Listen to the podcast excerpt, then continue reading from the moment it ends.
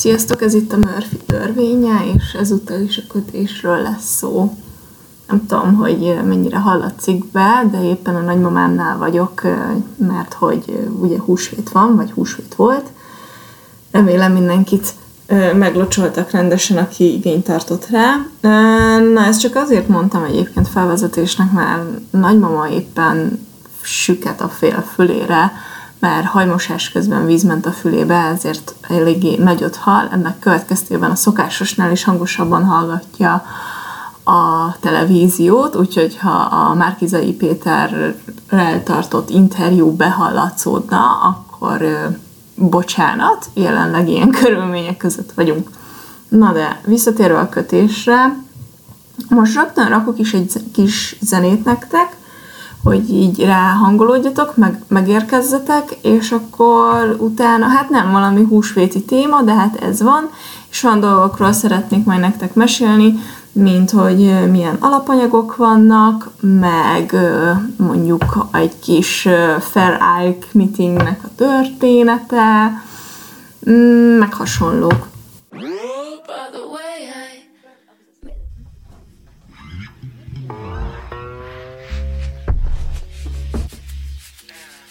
Well, you can tell by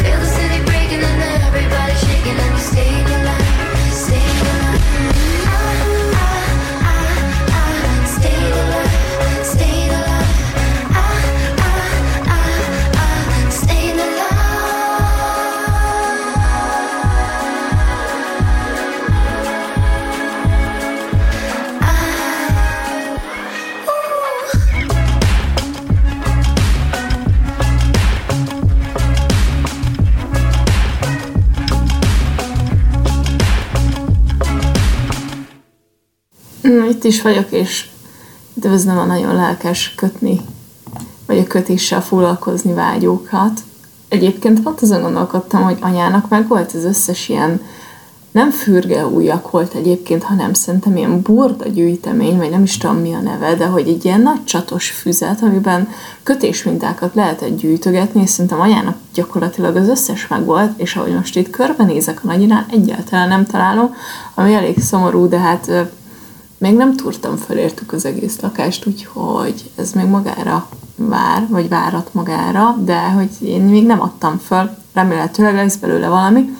Na de lépjünk is tovább.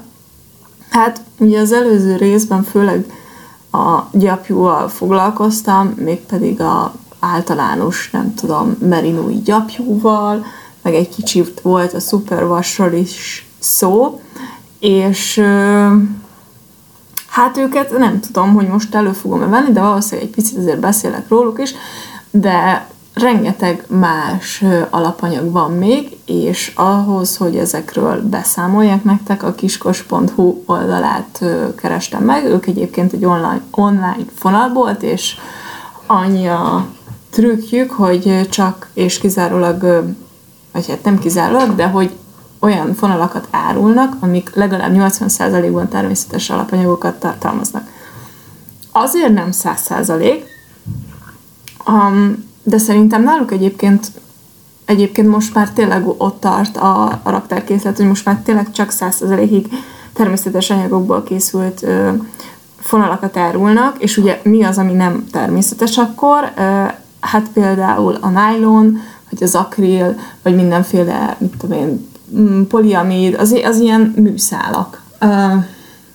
Viszont ezek nem mindig baj, hogyha bele vannak keverve a fonalba, és akkor valószínűleg most akkor itt előre veszem azt, hogy vannak úgynevezett zokni fonalak, amik különböző alapanyagokból készülnek, általában merinóból csinálják őket, vagy 100% gyapjúból, attól függ, hogy mennyire rustikus az anyag, de amiben általában Ja, és akkor ebben vannak egyébként szupervas termékek is, mert hát nyilván ugye az oknit egyszerűbb bedobni a mosógépbe, mint hogy nagyon óvatosan figyelni kell rá. Viszont uh, általában ebbe kevernek olyan, hát legalább 20-30 százalék nylont, amitől ugye ellenállóbb lesz az anyag, és hát ugye ez abszolút kell az okniba, mert egyébként nagyon hamar elkopnának a hordás során, úgyhogy ide jobb, ha egyébként egy picit ilyen rustikusabb erősebb fonalat választotok, és nem például, nem tudom, egyébként nem is értem, hogy a merinóból hogy kerülnek, de valószínűleg amik merinók kerülnek a, a, az okni fonalakba, azok ilyen szupervas termékek, amik meg vannak edzve mindenféle kémiai anyagokkal, meg nyilván ez a 20% nylon az segít a történeten. Na de térjünk vissza a többi alapanyaghoz. Nem tudom, hogy ebbe a blogban végig akarok emenni az összesen, valószínűleg nem, mert egyébként rengeteg van, és nem is akarok foglalkozni én most az akril és társaival, illetve most szerintem hamar le is tudom. Um, igazából fúra mindegy, hogy miből van, ez egy műanyag anyag, uh, és kötni egyébként jó vele, és nagyon sok ökotexes uh, akrilfonal készül. Az ökotexre mindjárt rákeresek, hogy el tudjam nektek mondani, hogy uh, miről is van szó ugye van ez az Ökotex standard 100, ami egy ilyen tanúsítvány, és hogy azt írja, hogy the world's best known labels for textiles tested for harmful substances. Um, igen, a Standard 100 by Ökotex megkülönböztető jelölés az elmúlt több mint két évtized alatt a textil termékek világszerte legismertebb környezetvédelmi tanúsító védjegyévé vált, amelynek magas piaci értéke versenyelőny biztosít. Na jó, ez igazából ez a lényege nem számít, az a lényeg, hogy, hogy ez egy tanúsítvány, és nagyon sok akril fonal megkapja ezt a standardot egyébként, és hogy ezért ugye, hát nem tudom, környezetbarátnak van titulálva, de igazából nem az. Van egyébként, tehát hogy nekem is például itthon van egy csomó akril fonalam, mert anyuka vett egy csomó akrilfonalat, aztán nem használta el, de hát nem én vásároltam őket. A lényeg, a lényeg, hogy fel fogom használni, viszont annyira nem jók, mert nem igazán légáteresztők, de hát ugyanez szerintem ezt is tapasztaljátok, nem légáteresztők, viszont nagyon jó puhák. Tehát babaholmik gyakran készülnek például belőlük, mert ugye nincs benne olyan szúrós anyag, ami az érzékenyebbeknek, mint például a babáknak ö, problémát okozhatna. De szóval, hogy vannak ö, előnyei, például az, hogy kibaszott tartós, hát azért, mert, ugye, mert ez műanyag, szóval, nagyon tartós, mosógépben mosható, ez is tök jó, nagyon puha, ez is tök jó, viszont nem légáteresztő, és ezért könnyen belebüdösödik az ember, viszont be lehet rakni a mosógépbe, ugye, hogyha beleizzadt az ember, nem úgy, mint a gyapjút, mert gyapjút, mondjuk ez a gyapjúnak meg amúgy a jó tulajdonsága, gyapjút, de most nem, nem fejtem ki, mert hogy írtam fel egy olyan részt is magamnak, hogy hogyan ápoljuk a kötött pulóvereinket, úgyhogy erre majd visszatérek. Úgyhogy vannak jó tulajdonságai végül is ezeknek a műanyag dolgoknak, meg hát ugye elmondtam, hogy a nylon is azért jó, hogyha mondjuk az oknifonalba bele van keverve, de alapjáraton nem, nem, nem egy ilyen barátságos anyag, vagy hát én nem szívesen ö, dolgozok vele, mert szerintem vannak sokkal több olyan anyag, ami, amivel tök jó dolgozni. És hogy mennyire sok van, ugye most akkor rátérek a kiskosnak az oldalára, ahol összeszedték azokat az anyagokat, amiket náluk a boltban megtalálhatóak, és külön fel vannak sorolva, vagy mi micsoda, ezért nekem már nem kell külön gyűjtést végeznem. Azt még hozzá fogom tenni, hogy dolgoztam-e már azzal az anyaggal, és hogy nekem milyen élmény volt. Na, ABC sorrendben haladunk, az első az alpakka. Az alpaka egy Dél-Amerikából származó emlős, pontosabban teveféle, a láma és a két pupú teve rokona. Ha már rendkívül viccesen néz ki, nem ezért, hanem a nagyon finom gyapjáért tartják, munkás külseje csupán bónusz. Elképesztően kényes állat, ha magányos vagy nem érzi jól magát, hamar elpusztul. Azonban, ha jól bánnak vele, 30 évig is élhet, és a törődésért cserébe megengedi, hogy évente egyszer levágják a gyönyörű vaskos gyapját.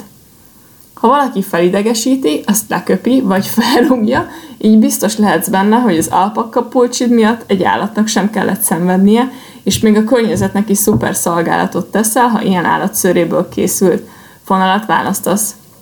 Az alpakka gyapjú nagyon finom szálakból áll, és ragyogóan fényes, nem véletlenül számít luxus cikknek. Jó tulajdonságaiban hasonlít a birkagyapjúra, de nem tartalmaz lanolint, vagyis gyapjúsírt, így allergiás reakciót sem okoz. Ezen kívül még annyit tennék hozzá, hogy kétféle ö, alpakka ö, gyapjú van. Uh, az egyik a szuri, a másiknak a neve nem fog eszembe jutni, de a lényeg az, hogy, hogy vannak, emiatt vannak nagyon-nagyon drága alpakkagyapjuk, és vannak egészen megfizethető áruak, áruak is, főleg Nepálban, Nepálból jönnek. Nepálból, igen, nem, de lehet, hogy hülyeséget mondtam, úgyhogy utána nézek. Na mindegy, szóval az alpakkával egyébként tök jó dolgozni. Egy picit ilyen szöszösebb, mint a gyapjú, de egyébként iszonyat meleg tud lenni, és emiatt elég egy nagyon vékony pulcsi is, és igen, hülyeséget mondtam, mert nem Nepál, hanem Peru. Nem tudom, miért mondtam Nepált, Perúra gondoltam. Ja, tudom, miért mondtam Nepált, mert van egy olyan uh, fonal, aminek Nepál a neve, és alpakka és gyapjúkeverék. Mm, de bocsánat, tehát, hogy igen, főleg elsősorban Peru, Bolívia és Chile területén tartják őket. Na, igen, szóval, hogy egy kicsit szöszösebb, és emiatt, emiatt egy kicsit ilyen moheresebb feelingje van, és nagyon um, elég belőle egy nagyon vékony szál is, tehát hogy nagyon vékony pulcsik is tudnak jó szolgálatot tenni, Viszont ezeknek az állati gyapjaknak általában az a haszna, vagy az a jó tulajdonsága van, hogy hogy télen főt, nyáron hűt. Tehát, hogy az a, a, a hiedelmekkel ellentétben nyáron is simán lehet kötött pulcsit hordani, vagy nem csak pulcsit, hanem mondjuk csipkés felsőt, kötött csipkés felsőt, vagy toppokat, mert ugye az állatokon is látszik, hogy ugye meg, tehát hogy ez egy szigetelő anyag, ami ugye a meleget bent tartja, úgyhogy hidegben tök jó, viszont a hidege, vagy a meleget se engedi be, tehát hogy a saját testhőnket tartja, és hogy ugye ez mindkét évszakban, vagy hát mind, ja, igen, mindkét évszakban jó. Na, csinálnak ettől, vagy van még uh, fonal, baby alpakkából is. Um, ez igazából annyi, hogy uh, hogy a bébi előtag nem az állat életkorára, hanem a szőrének porságára utal. A bébi alpaka fonalat ugyanis olyan felnőtt alpakák szőréből fonják, akiknek gyapja különösen jó minőségű minden olyan tulajdonsággal rendelkezik, mint a sima alpaka, tehát fényes, finom, nem szúr, és ezek mellé még extrán puha is. Jellemzően az állatok melkosa az, amit bébi finomságú szőr borít. És szerintem már annyit beszéltem erről a kettő dologról is, hogy most tartok egy kis szünetet, és utána folytatom.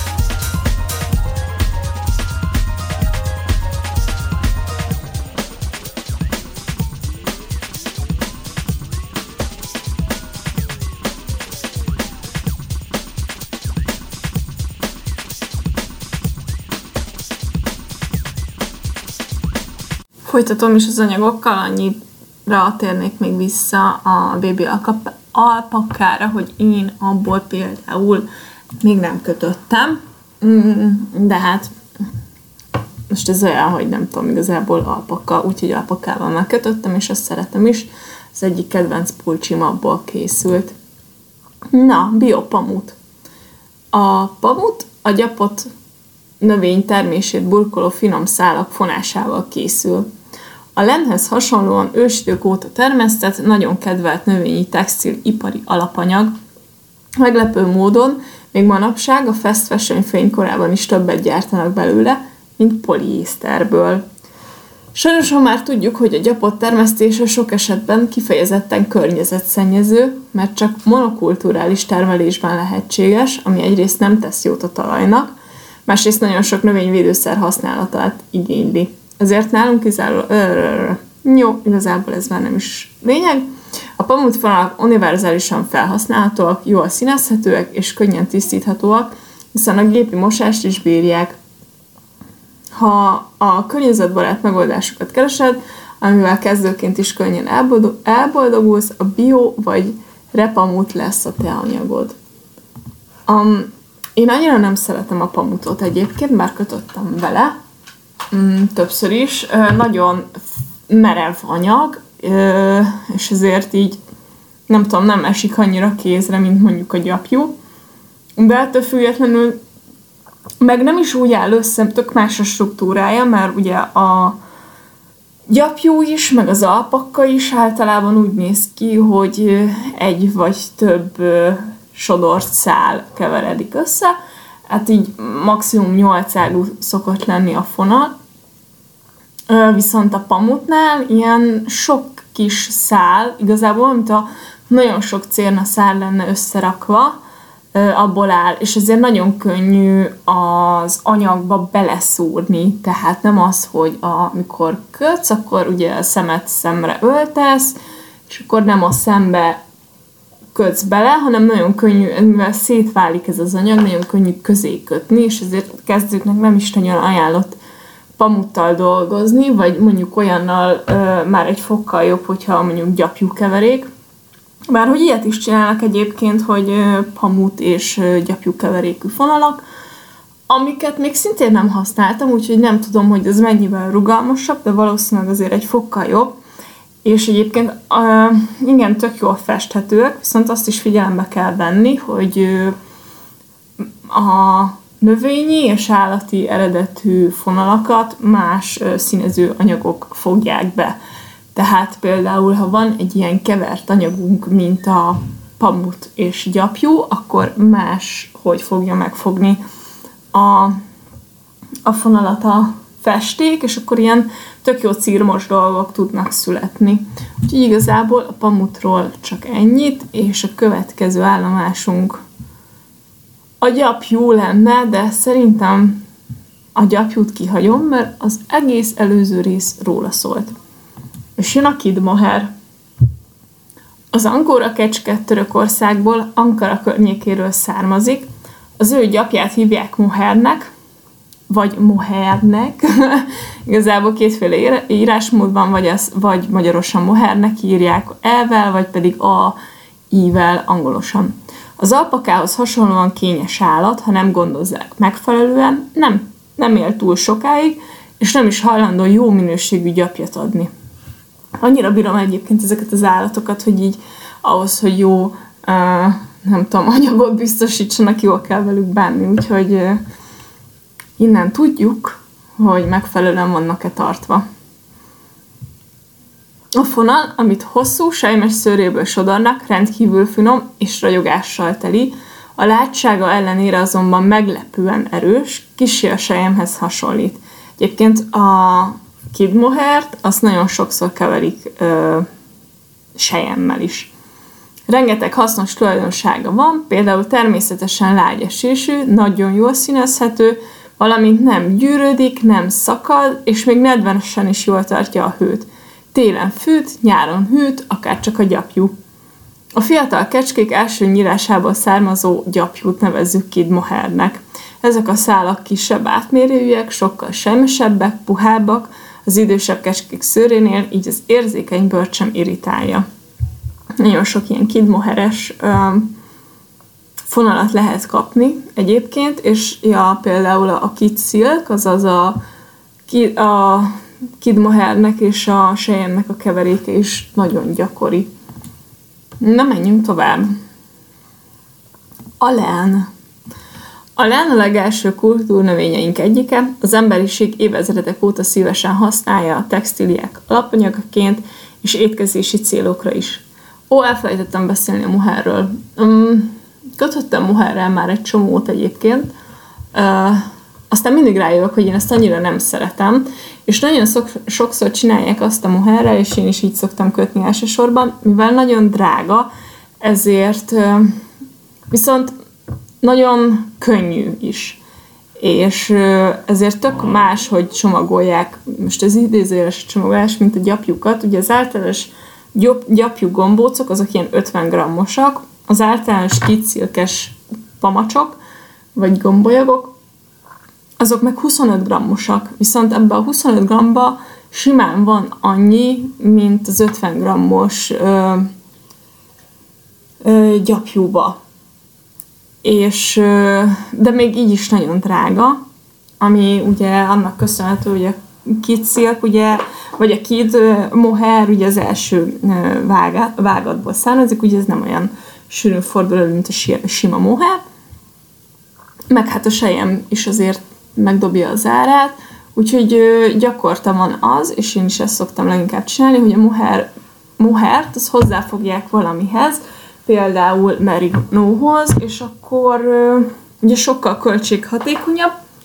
mert egy nagyobb tűvel föl lehet kötni a két fonalat, és akkor kevésbé ö, fogyasztja a fonalat, az a, a, a projekt, mint hogyha csak egy szállal dolgoznánk, valamint úgy is lehet a moherrel dolgozni, hogy két-három szállat összefogunk, de hát az ugye elég ö, drága lesz, de hát így is készülnek polcsik, Nyilván az, hogy éppen valaki milyen projektre uh, szánja rá magát, vagy mi az, ami bele, bele szeretne fogni. Most én is dolgozok egy ö, olyan pulóveren, ami merino és, kic, és ez a kicéknek a keveréke. Na, de térjünk rá a lendre. Egyébként annyira nem szeretek, ja, igen, bocsánat, de annyira nem szeretek kötni a moherrel, mert nagyon szöszös, és és valahogy ezek a szösszálak valahogy mindig az orromba végzik, de egyébként ez mosás után javul, tehát hogy nem végig ilyen marad, és tényleg nagyon puha, de nekem ezek a fluffy dolgok annyira nem, de sokkal jobban szeretem a rusztikusabb gyapjukat, például az izlandi gyapjuk az egyik nagy szerelmeim. Na de, térjünk rá tényleg a lendre. A lán a legelső kultúrnövényeink egyike, az emberiség évezredek óta szívesen használja textíliák alapanyagaként és étkezési célokra is. A leleményes ősemberek lemből kezdetben zsinegeket és köteleket készítettek, egyszerűen összesodorva a vadon növő lenszárát. A lemfeldolgozás technológiája az ókori Egyiptom idejében azonban már olyan szintre fejlődött, hogy a fáraók múmiáit az egyiptomiak lemvászonban temették el, lentartalmú Ja, jó, igen. A lán sok tulajdonságában hasonlít a pamutra, és ahhoz hasonlóan kellemes is viselni. Természetesen strapabíró, könnyű színézni és fehéríteni. Nagyon könnyű feldolgozni, egyszer még a Kisvakon című rajzfilm sorozatban is láthattuk, milyen egyszerű a folyamat. A termesztése fenntartható, és a feldolgozása során a növény minden részét hasznosítják. A lemfonal nagyon erős, így nagyipari felhasználásra is gyakran készítenek belőlük szöveteket. A lenszálainak mosás és hasz, a mosás és használat csak jót tesz, a lemből készült textilek, ruhadarabok idővel csak puhábbak és kényelmesebbek lesznek. Azok a ruhák, amik lemből készülnek, könnyen száradnak, jól lélegeznek és tartósak. Emiatt lentartalmú fonalból leginkább könnyű, tavaszi-nyári ruhákat, esetleg lakberendezési tárgyakat érdemes készíteni, kötéshez és horgoláshoz is ideális.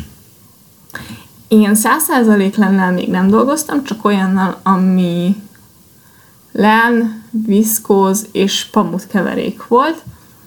Azt szerettem egyébként.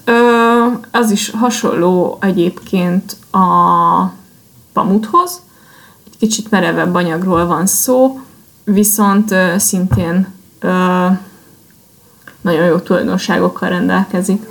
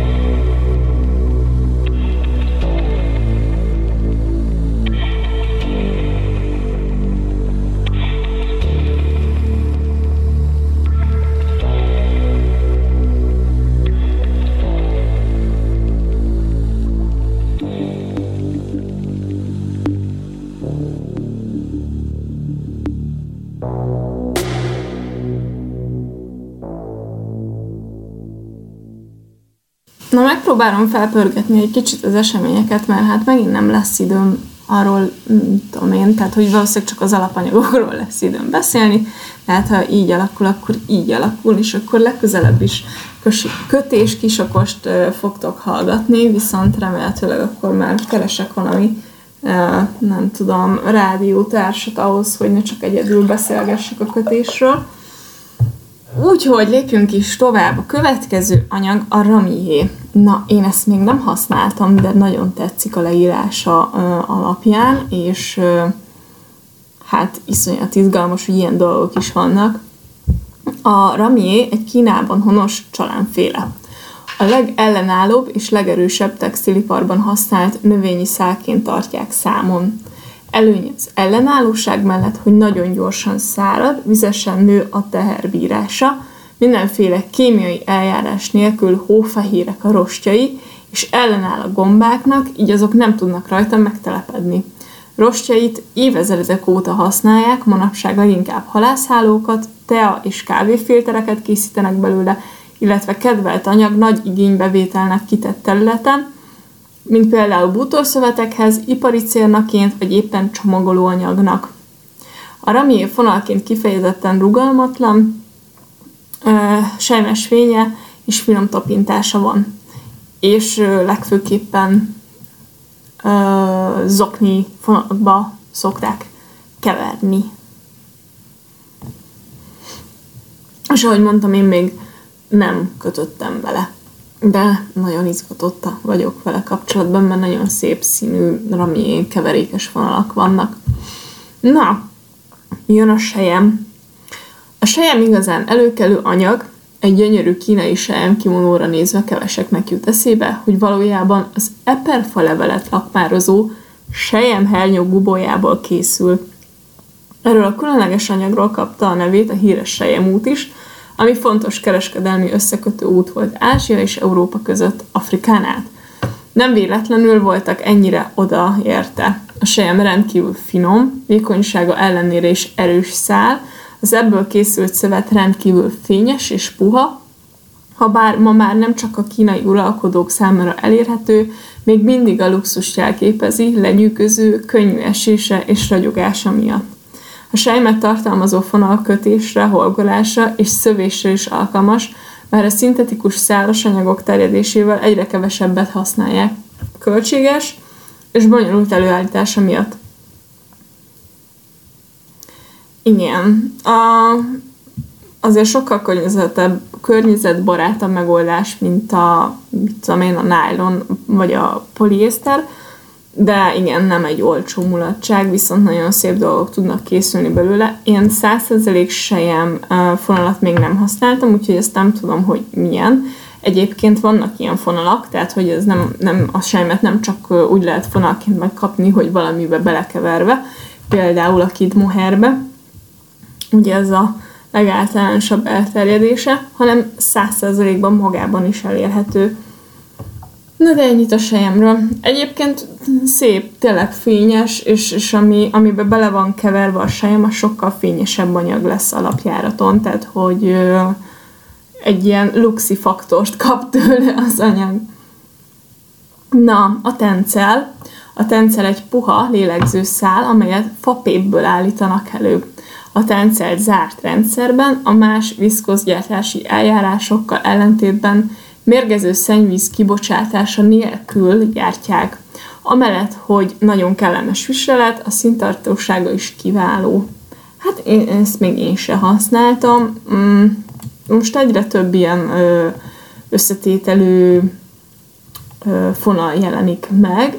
Általában csak belekeverik a dolgokba, de van 100% tencel alapanyagú fonal is, tehát hogy egy kicsit ilyen szempontból a sejemhez hasonlítható. Na, mi van még? Van egy nagyon izgi alapanyag, a teveszőr. Ázsia, India, Afrika és Ausztrália száraz, sivatagos területein élnek a tevéik, az alpakák és a lámák forróságot kedvelő rokonai, tőlük származik a teveszőr. Az emberek a tevek két fajtáját háziasították, a két pupu, más néven baktrián, és egy pupu, vagyis dromedár tevét. Ezeket az állatokat nem nyírják, hanem fésülik, és szőrükön megkülönböztetik a keményebb, hosszabb felszört, a rövidebb, puha pehelyszőrtől. A teveszőr sárgás-barna, ami időnként akár pirosas, vagy világos barnás árnyalatot is kaphat. A teveszőr nem a leggyakoribb textilipari összetevő, mert ritkaság és költséges az előállítása, de sok előnye van, például nagyon puha és jó meleget ad anélkül, hogy közben ránk nehezedne. Ez a tulajdonsága védi meg a tevéket a szélsőségesen ingadozó, nappal forró, este jéghideg sivatagi éghajlaton. A teve felször durvább, ebből inkább gyapjú szőnyek takaró készül. A finom pehelyszört önmagában és más gyapjúval keverve is használják, és jellemzően sapkákat, kabátokat és mindenféle felsőruházati cikkeket készítenek belőle. A teveszőr nagyon kényes a tisztításra, csak kézzel szabad mosni. Na hát teveszőrt se használtam még, de abszolút rajta van a listám, mint uh, kipróbálandó anyag, mert szerintem barom izgalmas lehet, és nagyon szép vonalakat láttam már belőle, úgyhogy abszolút ki akarom majd próbálni. Na, és utoljára maradt a nagyon luxi jakszőr, ami szerintem tök menő, hogy ilyen dolgok is vannak.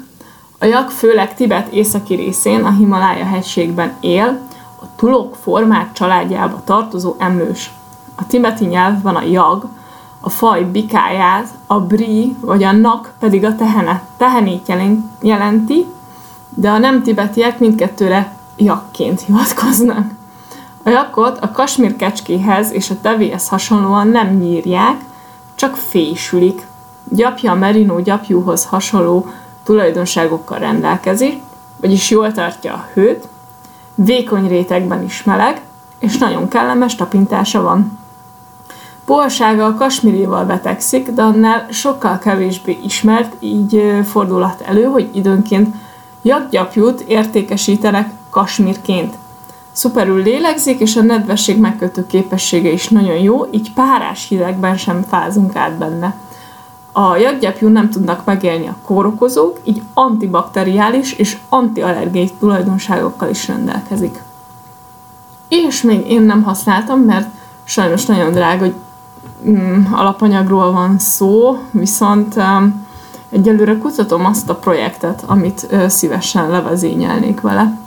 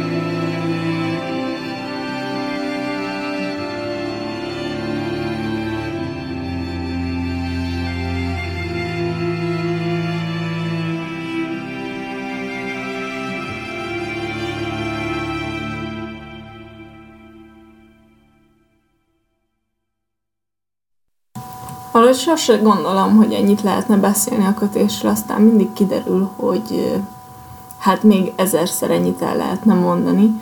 Úgyhogy most nem is kezdek bele másik témába, csak annyit szeretnék még elmondani itt a végére hasznos tanácsnak, mert ezt talán kapirgáltam még a múltkor, hogy hogyan is kéne gondozni a kötött cuccainkat, és szerintem utána, vagyis hát majd egy hónap múlva a következő adásban meg olyan dolgokról is fogok beszélni, hogy milyen eszközöket tudunk használni kötéshez, illetve hogy milyen minták vannak, és hogy ezeknek egyébként tök érdekes sztoriaik vannak. Például a Feral minta az Orkney, Shetland szigetekről származik, és ugye bejárta aztán az egész világot is tök ismert lett, és ugye ez nem összetévesztendő egyébként a norvég mintással, ami egy kicsit változat ennek, és nagyon sok közös tulajdonságuk van, viszont nem teljesen ugyanaz. És amit még érdemes ezzel kapcsolatban tudni, de szerintem erről is beszéltem már a múltkor, hogy például az angolok tök máshogy kötnek, mint tőlük keletebbre az emberek. Úgyhogy kb. ott válik így ketté a kötés kultúrája, mert Amerikában is szintén hát ezzel az angol módszerrel kötnek, viszont itt a kontinens ezen felén meg, meg tök máshogy, és a norvégoknak meg van például még egy kicsit másabb technikája. Na de erről most nem fogok beszélni, hanem arról, hogy ha van kötött pulcsitok, vagy zoknitok, vagy sapkátok, stb., hogyan kéne azt ápolni, és hogyan kéne rá vigyázni, hogy sokáig kiszolgáljon, mert egyébként meghálálják ezek a használati tárgyak, hogyha egy kicsit is figyeltek rájuk. Na, amit nem szabad, hogy, hogy ugyanolyan mosószerrel ne mossátok őket. Egyébként ez anyagtól függ, tehát hogy amiről most beszélek, azok legfőképpen az állati eredetű ö, fonalból készült dolgok, tehát nem, nem a biopamut, meg nem a len, meg nem a, hát a rami és növényi, de a rami és növényi, meg nem a ken, ö, kender, Úgyhogy ezekkel most ne foglalkozatok, mert ezeket általában be lehet rakni a mosógépbe, csak arra figyelni kell, hogy lehetőleg alacsonyabb hőfokon, és egyébként se ajánlott magas hőfokon mosni, mert hogy rohadtul nincs szükség már arra, hogy nem tudom, 60 vagy 90 fokon kiközöljetek valamit, tök elég és hatékony a 20-30 fokos mosás is. Úgyhogy meg egyébként sokkal környezetkímélőbb. Na mindegy, zárójelbe zárva. Ugye az állati eredetű fonalak egy kicsit más, hogy viselkednek mosógépben, hát nyilván azért, mert ahogy tudjátok ti is, hogyha hajat mostok, akkor akinek nem tudom, göndörebb a haja, az jobban összeugrik, akinek szögegyenes a haja, az meg nagyon lelapul, szóval, hogy ez így, így mindenkinek más, és ezt saját magatokon is tudjátok tapasztalni. Na mindegy általános szabály a növényi eredetű, vagy az állati eredetű fonalakkal, hogy nem szabad ugyanolyan mosószerrel mosni őket, mint a többi ruhát, tehát ö, gyapjú ápoló ö, mosószert kell venni hozzájuk, vagy hogyha ez nincsen, mert én most elkezdtem kutatni, és Magyarországon egyébként vagy nagyon drágák, vagy nehezen elérhetőek, akkor egyébként totál elegendő, hogy sampont, tehát amit a saját fejedre kennél, vagy balzsamot használsz az ő öblítésükhöz. Um, vannak kényesebb dolgok, amiket érdemes uh, kézzel kimosni, viszont soha nem szabad megcsavarni az anyagot, mert az, az, az uh, rontja a szál összetételt, úgyhogy csak így nyomkodni lehet a dolgot. Na de, mi a teendő? Én ö, általában kézzel mosom a kötött cuccaimat, viszont utána berakom őket a mosógépbe a centrifugára. A centrifugán viszont nem szabad magas ö, fordulatszámot beállítani, mert igazából nem is a hő, hanem a centrifuga az, ami ellensége a kötött dolgoknak, úgyhogy ilyen 800-as fordulatszám alatt kéne tartani a dolgokat. Na, egyébként meg olyan meleg vizet ö, engedjetek egész nyugodtan, ami kijön a csapból, abba belerakni ezt a sampont, vagy balzsamot, abba így elkevergetni, vagy, ö, vagy hogyha találtok gyapjumosószert, akkor azt, belerakni a kis sucit, eláztatgatni, és akkor utána kicserélni a vizet, és egy tiszta vízben megint így belenyomkodni, hogy kijöjjön a felesleges hab, és én ezért szoktam például utána a centrifugába betenni, mert akkor van egy ilyen öblítés része, és akkor tudja, hogy kijön belőle az összes felesleges hab anyag.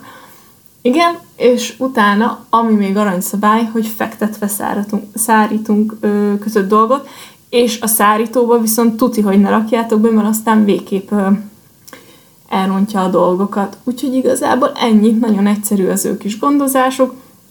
Amúgy, hogyha nem öntitek le magatokat valamivel, vagy nem lesz iszonyat koszos a kötött cucc, akkor, és mondjuk csak beleizzatotok, és azt értitek, hogy büdi, akkor bőven elég ö, felakasztani valahova, hogy kiszellőzzön. Hát legfőképpen mondjuk a helyre, ahol egy kicsit átjárja a szellő. Szóval, hogy emiatt egyáltalán nem kell berakni a mosógépbe. Na, úgyhogy ennyi lett volna a mai adás, és egy hónap múlva találkozunk. Remélem mindenkinek jól telt, jól telt a húsvétja, és szép estét nektek! Sziasztok!